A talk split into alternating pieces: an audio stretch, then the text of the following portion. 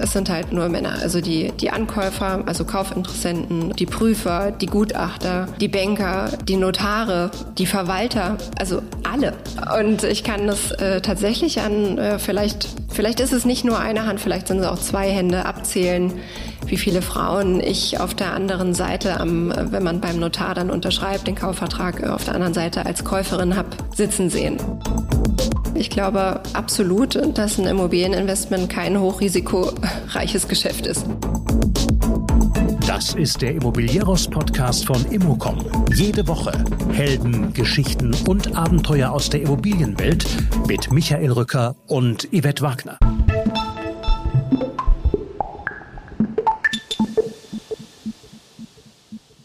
Die Frauen konsumieren, die Männer investieren. Das sagt Laura Schick.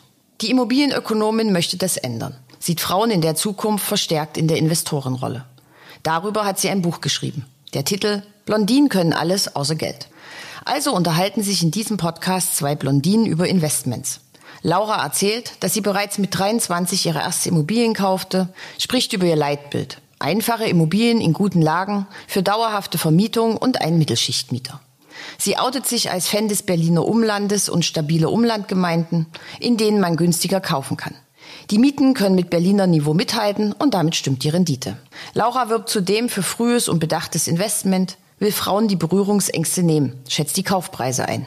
Ein Podcast mit einer Frau, die sehr genau weiß, was sie will. Und ein Podcast, der gleichzeitig eine Buchempfehlung ist. Übrigens, auch Männer können das Buch erwerben und lesen. Bevor Laura charmant zum Investieren einlädt, hier noch ein Hinweis in eigener Sache. Die Real Estate Mitteldeutschland, der größte Standortkongress für Sachsen, Sachsen-Anhalt und Thüringen, steht am 29. Juni in Leipzig an. Das Programm gibt es unter immocom.com. Und bitte gut zuhören, was unser Partner Gazak bereithält. Eine zukunftssichere Energieversorgung ist eine der großen Herausforderungen im Immobiliensektor.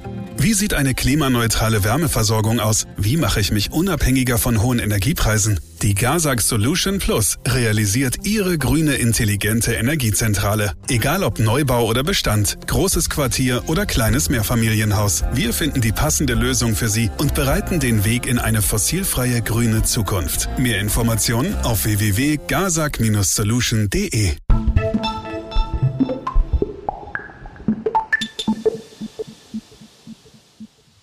Heute der Podcast in Berlin. Er beginnt mit drei Fragen und einfachen Ja-Nein-Antworten und erst dann machen wir die große Vorstellungsrunde. Findest du eine Frauenquote gut, ja oder nein? Das ist eine schöne Frage. Äh, ehrlich gesagt fällt mir bei dem Thema Quote ein, ich hätte gerne eine höhere Quote bei den Frauen, die sich selbst um ihre persönliche Altersvorsorge kümmern. Stimmt das Vorurteil, dass Männer besser einparken können, ja oder nein? Dazu habe ich jetzt keine Empirie. Ich muss aber sagen, dass ich ein äh, Einparksystem bei mir am Auto habe. Also bei mir klappt's. Frauen sind die besseren Investoren, ja oder nein? Könnten sie sein? Ja, in der Tat. Ähm, sie tun es nur zu wenig und deswegen habe ich ein Buch geschrieben und darüber werden wir ja gleich sprechen. Und damit herzlich willkommen im Immobiliaros Podcast Laura Schick. Ja, vielen Dank für die nette Einladung. So, äh, bevor hier irgendwie die Männer, die das hören, was Komisches denken, das ist kein Blondinenwitz. Wir sprechen über Investments. Ähm, Richtig. Wir sprechen ein bisschen über dich, wie es zu dem Buch kam. Wir sprechen über das Buch.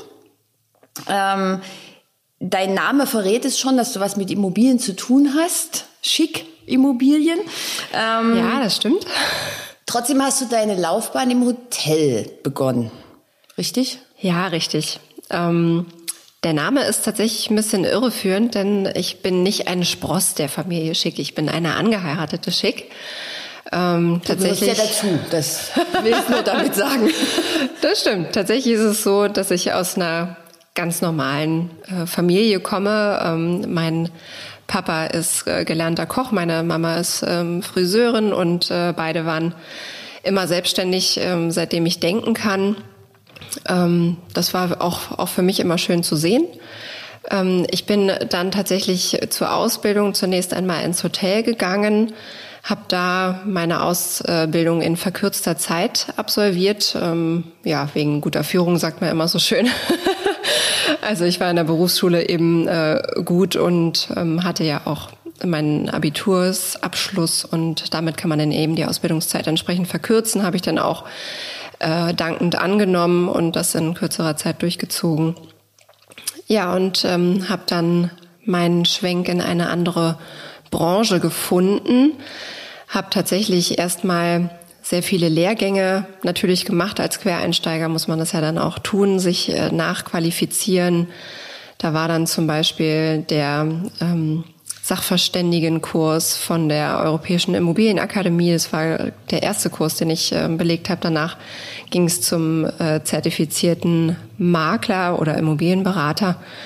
Und dann habe ich erstmal ein bisschen gearbeitet ähm, hier im Büro, bin ja auch schon seit elf Jahren an Bord und habe dann äh, aber nochmal die Studiengänge entsprechend ähm, aufgenommen, erst den Bachelor und dann eben den Master an der Uni Freiburg und ähm, ja, bin jetzt Immobilienökonomin und habe dann eine ganze, ganze Menge Lametta, glaube ich, gesammelt, ähm, was man halt so braucht und was man so macht. Sehr gut. Ähm, jetzt ist ja die Immobilienbranche sehr klischeebehaftet. Ne? Also wir haben sehr, sehr viele Männer mit nach hinten gegelten Haaren und so und die fahren alle große Autos. Also zumindest erzählt man sich das so. Mhm. Kennst du eine Zahl, wie das Verhältnis zwischen Männern und Frauen ist? Also sagen wir mal so, es gibt auf jeden Fall andere Länder, die da schon weiter sind als wir. Also ich nehme immer gerne das Beispiel Amerika, äh, Nordamerika. Da sind die Brokerinnen, Bro Brokerinnen ähm, sehr äh, auf dem Vormarsch, sage ich mal. Im Wohnimmobilienbereich noch ein bisschen mehr, ähm, im Investmentbereich sicherlich ein bisschen geringer, aber gut, die, die Hälfte der Makler, also da gibt es eine, eine 50-Prozent-Teilung, ähm, sind da Frauen. Und das finde ich toll. Ähm, ich hätte das gerne in Deutschland genauso. Und ich hätte es im Übrigen gerne auch in unserem Büro genauso. Da ist es noch nicht so weit? Nein, leider nicht. Also äh, wir, wir haben viele Anzeigen, die wir schalten, äh, wo wir auch explizit versuchen, Frauen anzusprechen. Ähm, ja, schlussendlich stellen wir doch sehr viele Männer ein ähm, die natürlich auch gut sind, aber ich hätte gerne eben auch ein paar Mitstreiterinnen. Mhm, okay. Ja. Gibt es denn von den Klischees, die ich gesagt habe, irgendeins oder kennst du vielleicht noch ein anderes, was tatsächlich wirklich zutrifft? Mm, also die Immobilienbranche war tatsächlich ja sehr laut und äh, vielleicht auch ein bisschen über selbstbewusst. Das ist schon richtig, also genau dem Klischee entsprechend.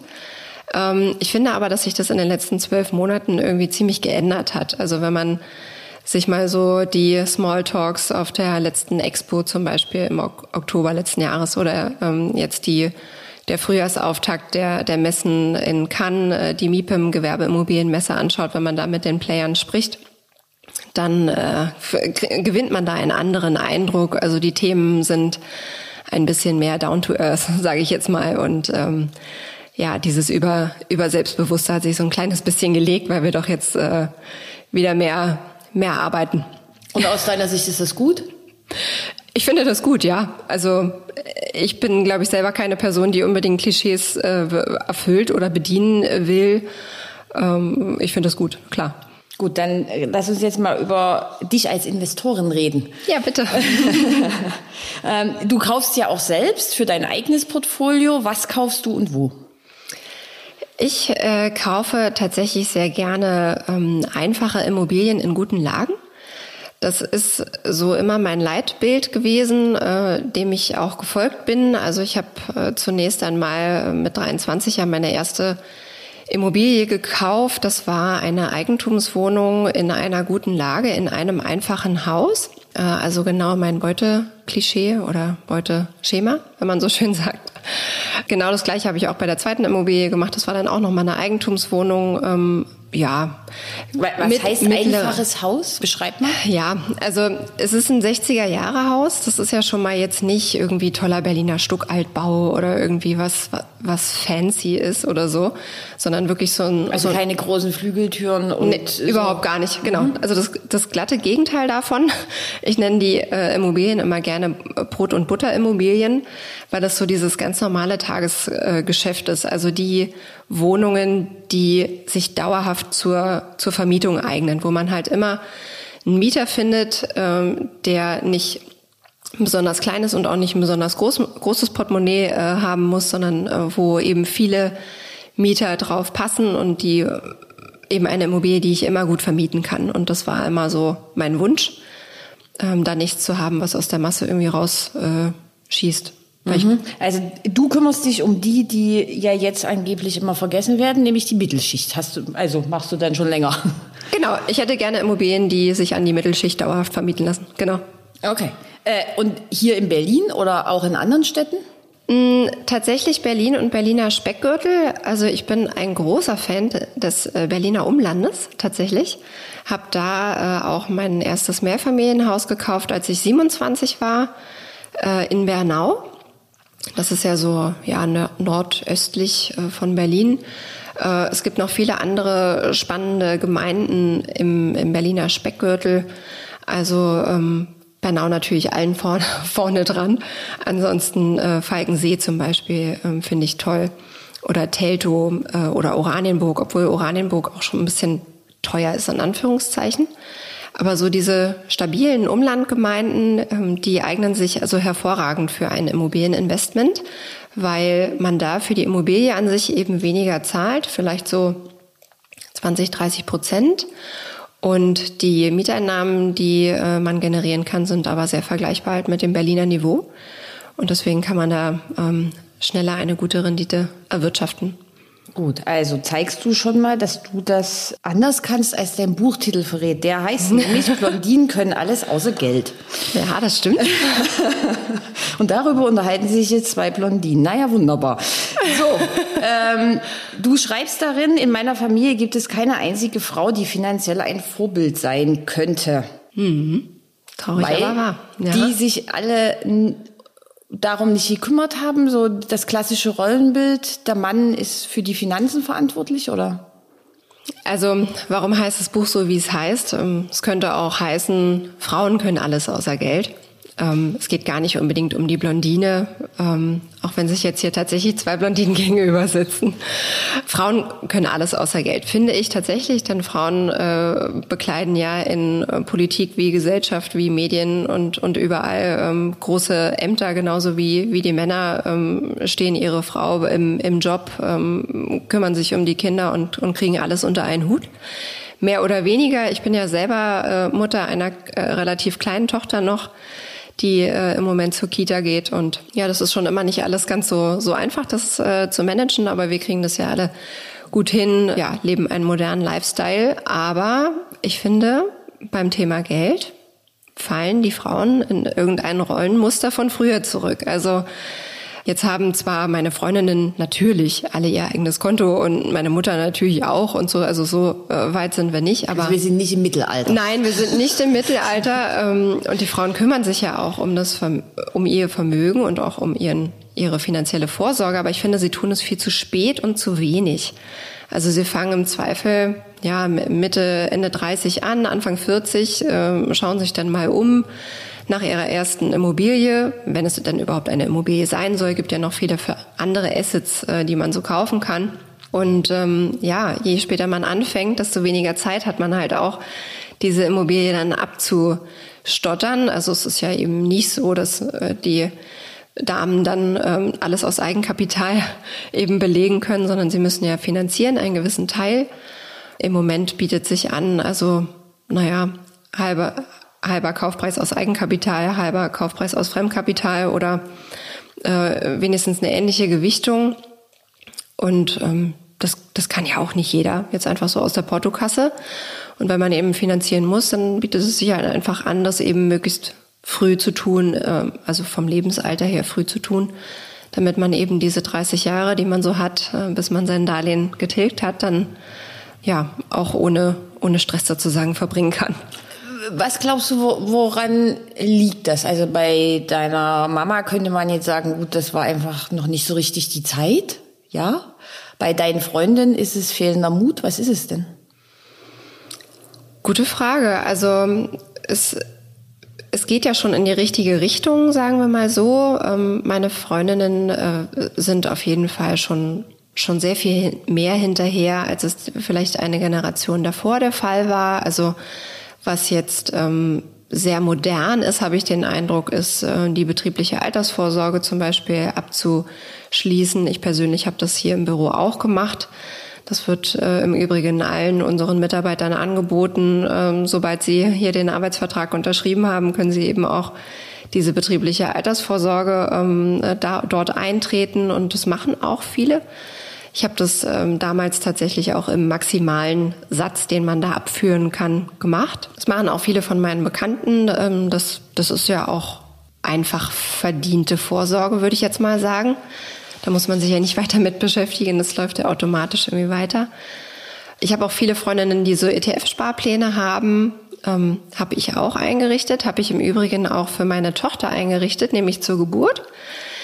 Ich äh, finde das auch eine sehr elegante Art und Weise, den Kindern was mitzugeben, weil man eben ja zum Jahre Null sozusagen startet. Mit einem kleinen Betrag kann man ja anfangen und es läppert sich eben, bis sie dann 18 ist oder so, ja, auf ein ganz stattliches ähm, äh, Grundgerüst, ähm, was sie dann äh, finanziell bekommt. Genau, läppert sich einfach zusammen, ohne dass man besonders viel monatlich dazu abführen müsste. Also das das empfehle ich auch ähm, allen, die, die was machen wollen. Also entweder betriebliche Altersvorsorge oder eben ETF-Sparplan oder natürlich dann, wenn es einen Schritt weitergehen soll, auch die Immobilien. Ja, warum machen das die Frauen nicht? Aus Unkenntnis vielleicht, weil sie zu wenig an die Hand genommen werden, weil es nicht so viele Role Models vielleicht auch gibt oder weil man sich äh, ja mit dem Thema nicht auskennt oder da irgendwie Berührungsängste hat. Ähm, ich versuche das mit meinem Buch ein Stück weit auszuräumen also und die, ja Thema, die Frauen an die Hand zu nehmen. Sehr stark beschäftigt. Wie, ja. wie kommt man denn da jetzt dazu, ein Buch darüber zu schreiben? Mm, also die Idee ist jetzt so vier Jahre alt ungefähr. Äh, ich habe das aus meinem täglichen äh, Berufsumfeld sozusagen auf, aufgegriffen irgendwann mal. Ich arbeite jetzt ja seit elf Jahren als äh, Immobilienberaterin im Investmentbereich und habe halt tatsächlich nur mit Männern zu tun. Also es ist jetzt für mich nicht nachteilhaft. Also es klappt immer alles super und ähm, ja, also willkommen im Klischee. Genau, es ist wirklich alles in, in Ordnung. Alle alle Deals haben immer gut funktioniert, aber es sind halt nur nur Männer. Also die die Ankäufer, also Kaufinteressenten, ähm, die die Prüfer, die Gutachter, die Banker, die Notare, ähm, die Verwalter, also alle. Und ich kann das äh, tatsächlich an äh, vielleicht, vielleicht ist es nicht nur eine Hand, vielleicht sind es auch zwei Hände abzählen, wie viele Frauen ich auf der anderen Seite, am, wenn man beim Notar dann unterschreibt, den Kaufvertrag äh, auf der anderen Seite als Käuferin hab sitzen sehen. Also wirklich ersch äh, erschreckend wenige. Und irgendwann dachte ich mal, das könnte man äh, doch mal ver versuchen anzugreifen, das Thema mal, mal zu verändern, vielleicht ein bisschen mehr Fokus äh, darauf zu lenken, auch durch die eigene Geschichte. Ich habe das ja nun auch selber gemacht. Ich habe unheimlich gute Erfahrungen damit gesammelt. Es ist überhaupt gar kein Hexenwerk. Ähm, man muss sich nur einfach damit mal beschäftigen, so vielleicht ein halbes Jahr, Jahr, sich so ein bisschen Wissen aneignen, rumschauen, ähm, Besichtigungen durchführen. Natürlich, man kann ja nicht gleich das erst Beste kaufen würde ich auch nie zu raten. Ähm, aber wenn man dann so ein bisschen in der Materie angekommen ist und sich vielleicht auch mal beraten lässt ähm, durch eine Maklerin wie mich, könnte man das ja machen. ähm, dann, dann finde ich, ist das ein, ein super sicheres Investment, ähm, wo man keine Bauchschmerzen mit haben muss, weil es ganz solide ist, weil es über Jahrzehnte ähm, mehr oder weniger ruhig nebenbei läuft und eben diese äh, Zins und Tilgung im Monat eben dafür sorgt, dass man von, von seinem Kredit runterkommt und das ähm, Vermögen Stück für Stück in die eigene Tasche wächst. Und das ist auch die, dieses Schöne einfach an, an Immobilien. Es macht keine Bauchschmerzen. Es läuft nebenbei. Ähm, es macht Freude, ja. Gut, es, macht keine Probleme, reden wir gleich nochmal drüber, aber ich habe äh, eine Studie der Quirin Privatbank gefunden, dass äh, Frauen nicht so das Risiko lieben, sondern dass die lieber Tages- und Festgeldkonten haben wollen, weil das haben sie, haben sie besser im Griff. Was rätst du so Frauen dann? Ja, das stimmt durchaus, äh, dass Frauen eher so risikoavers sind. Äh, ich würde das auch unterschreiben. Ich würde das auch für mich unterschreiben. Ich bin auch nicht diejenige, die groß ins Risiko geht, aber ähm, da schließt sich auch der Kreis wieder zur Immobilie. Ich glaube äh, absolut, dass ein Immobilieninvestment kein hochrisikoreiches Geschäft ist. Auch nicht in der jetzigen Zeit, wo man ein bisschen gar Nein. nicht weiß, wie, wie sind gerade die Preise, fallen die? Die Preise fallen, ja, tun sie. Äh, seit ein paar Monaten schon. Also ja, so seit Jahreswechsel eigentlich könnte man sagen. Ähm, seit einem, ja, jetzt bald halben Jahr sind die Preise zurückgegangen, aber auch nicht in allen Segmenten. Also auch da kann man jetzt nicht sagen, grundsätzlich es sind jetzt Immobilien 30 Prozent weniger äh, oder günstiger.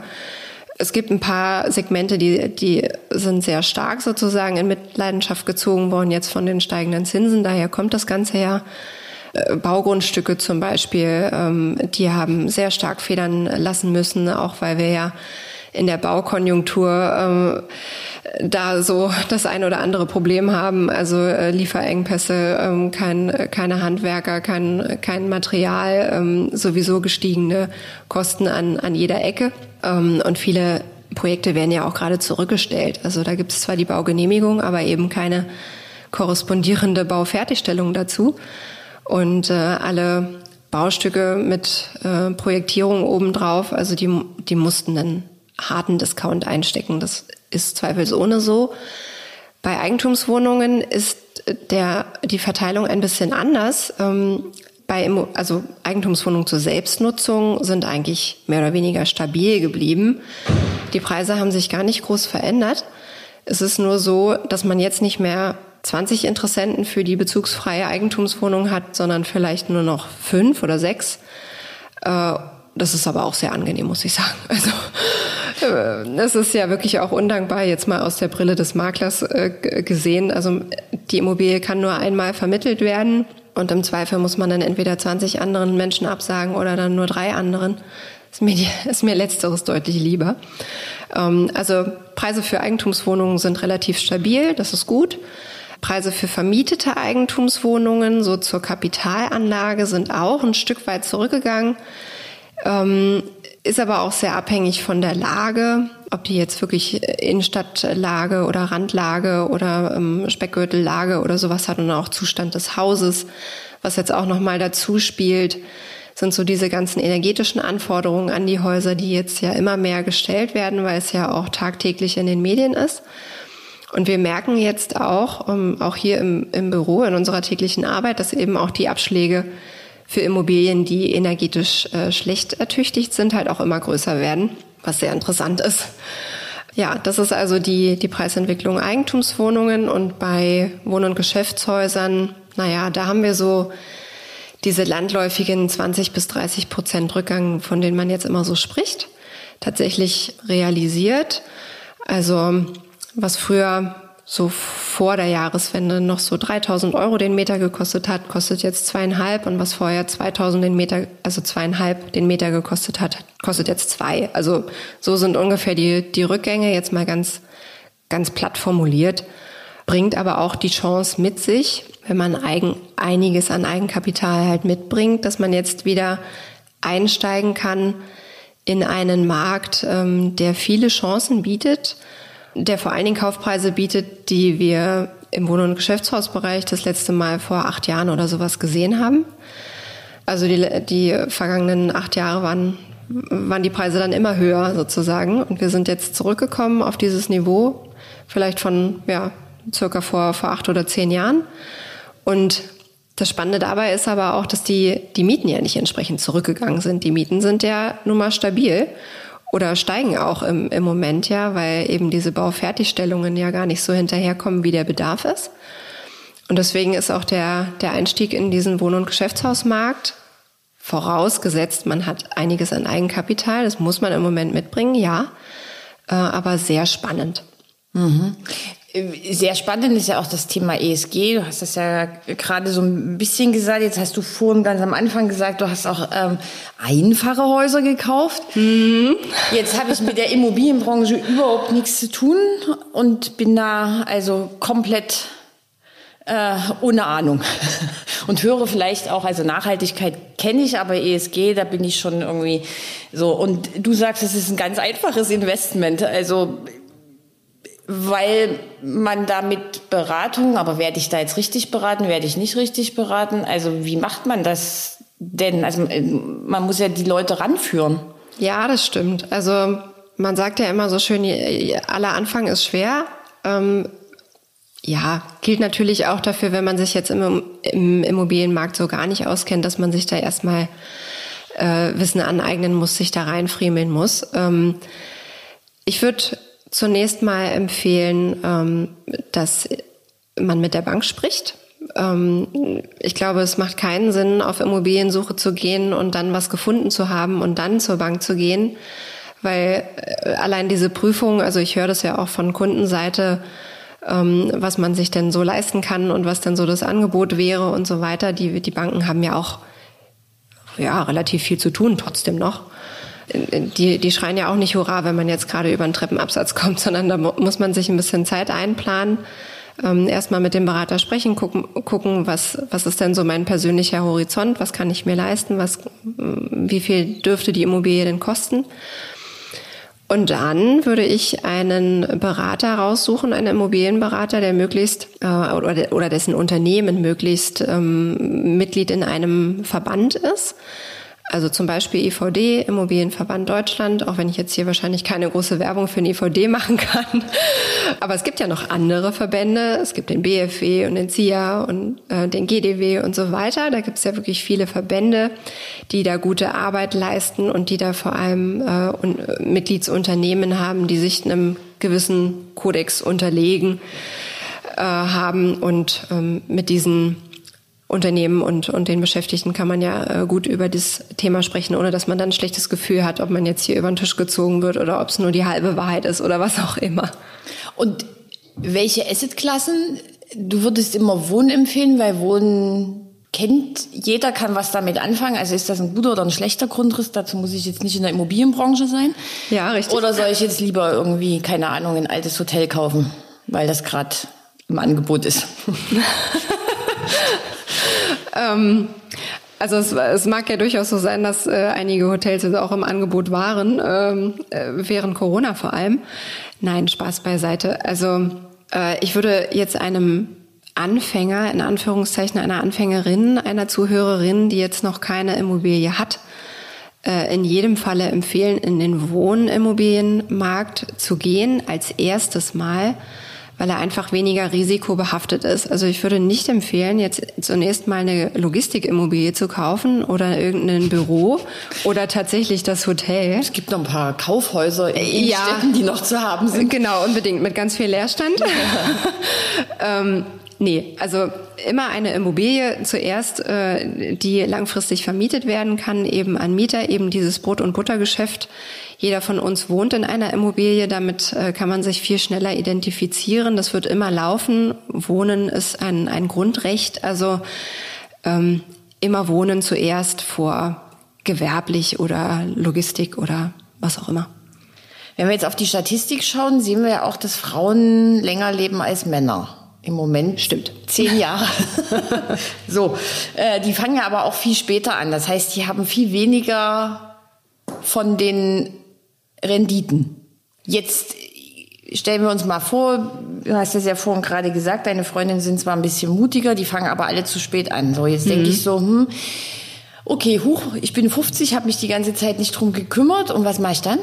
Ja, also auch mal die Älteren so ein bisschen Ja, absolut. Also äh, wenn jetzt die Zuhörerin tatsächlich 50 ist und sich bis jetzt nicht drum bemüht hat, dann ist das mit dem Immobilieninvestment sicherlich nicht mehr ganz so einfach. Also ich würde auf jeden Fall immer empfehlen, irgendwie in den 20ern oder 30ern oder halt wirklich spätestens 40ern dann ins Immobilieninvestment zu gehen, weil schlussendlich einem schlicht und ergreifend die, die Zeit davonläuft. Also wenn man 50 ist oder Mitte 50 und dann geht man zur, ähm, schaut man sich eine Immobilie an, die man kaufen will, geht zur Bank und möchte einen Kredit für 20 oder 30 Jahre haben, also kann ja jeder vorausrechnen, ähm, dass man dann einfach zum, zum Abbezahlen der Immobilie viel zu wenig Zeit hat. Es sei denn, man kommt mit einem ziemlich großen Batzen Eigenkapital halt an ähm, und kann die, die Wohnung mehr oder weniger Cash kaufen. Aber das wird ja kaum ja, einer Zuhörerin äh, so in die Wiege gelegt sein. Ab, ab, ab welchem Betrag kann ich denn bei Eigenkapital jetzt, also was brauche ich denn mindestens, um überhaupt irgendwas machen zu können? Naja, also für, für wenn wir jetzt mal bei den Einsteigern äh, schauen, ähm, wenn man jetzt eine Wohnung für meinetwegen 100.000 Euro oder sowas ähm, im Auge hat, dann sollte man sicherlich mit 40.000 Euro Eigenkapital aufgestellt sein.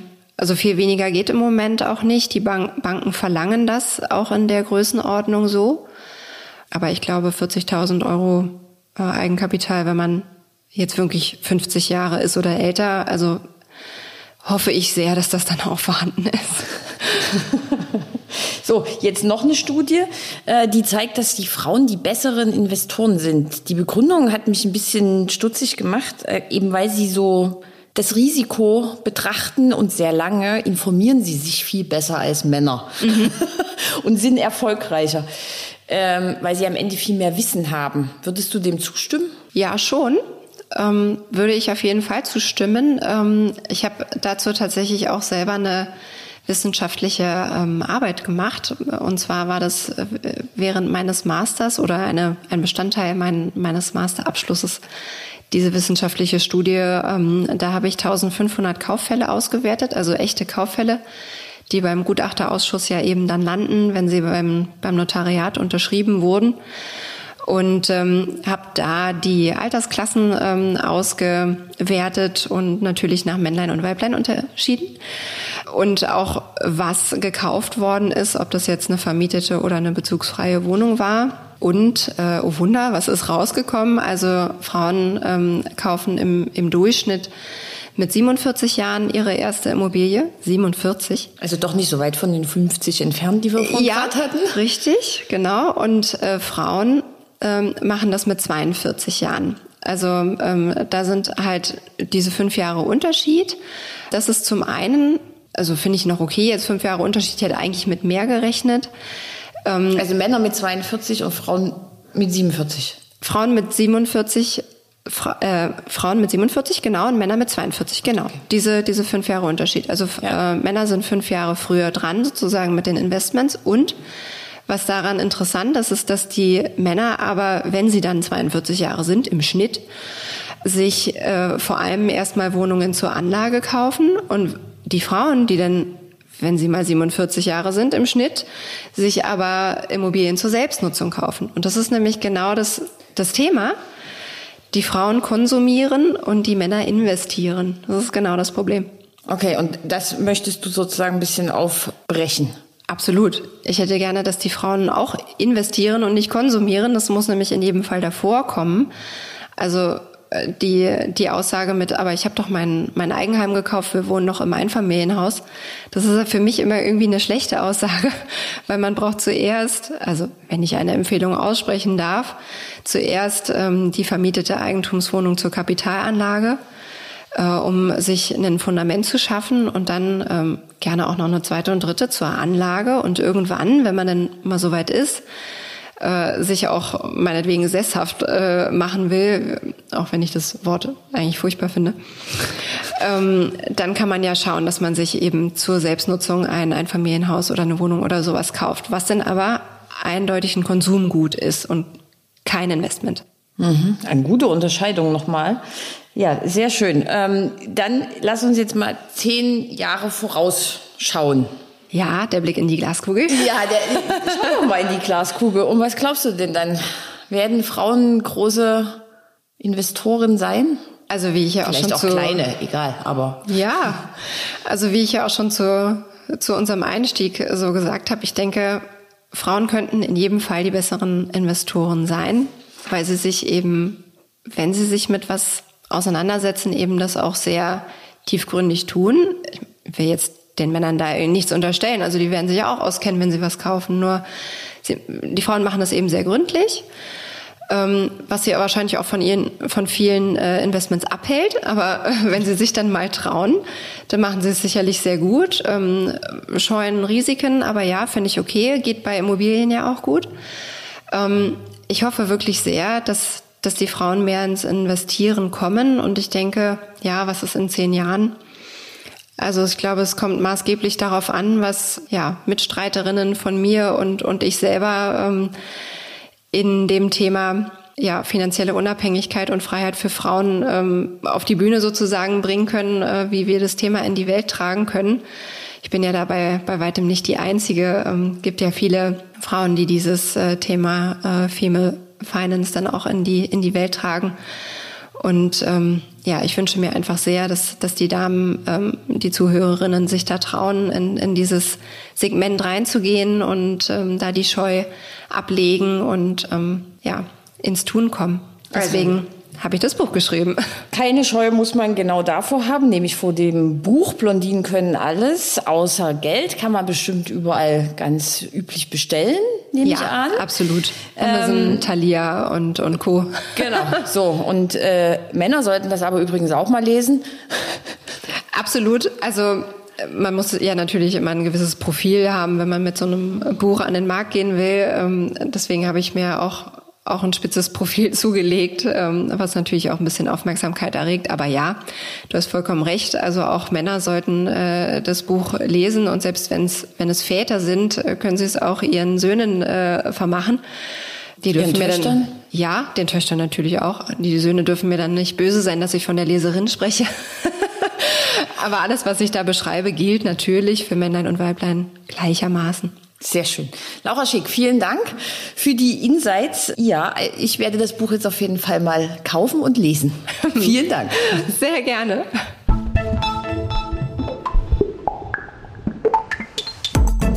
Das war der Immobilieros Podcast. Alle Folgen finden Sie unter www.immobilieros.de und überall dort, wo man Podcasts hören kann. Aktuelle News aus der Immobilienbranche gibt es unter www.immocom.com.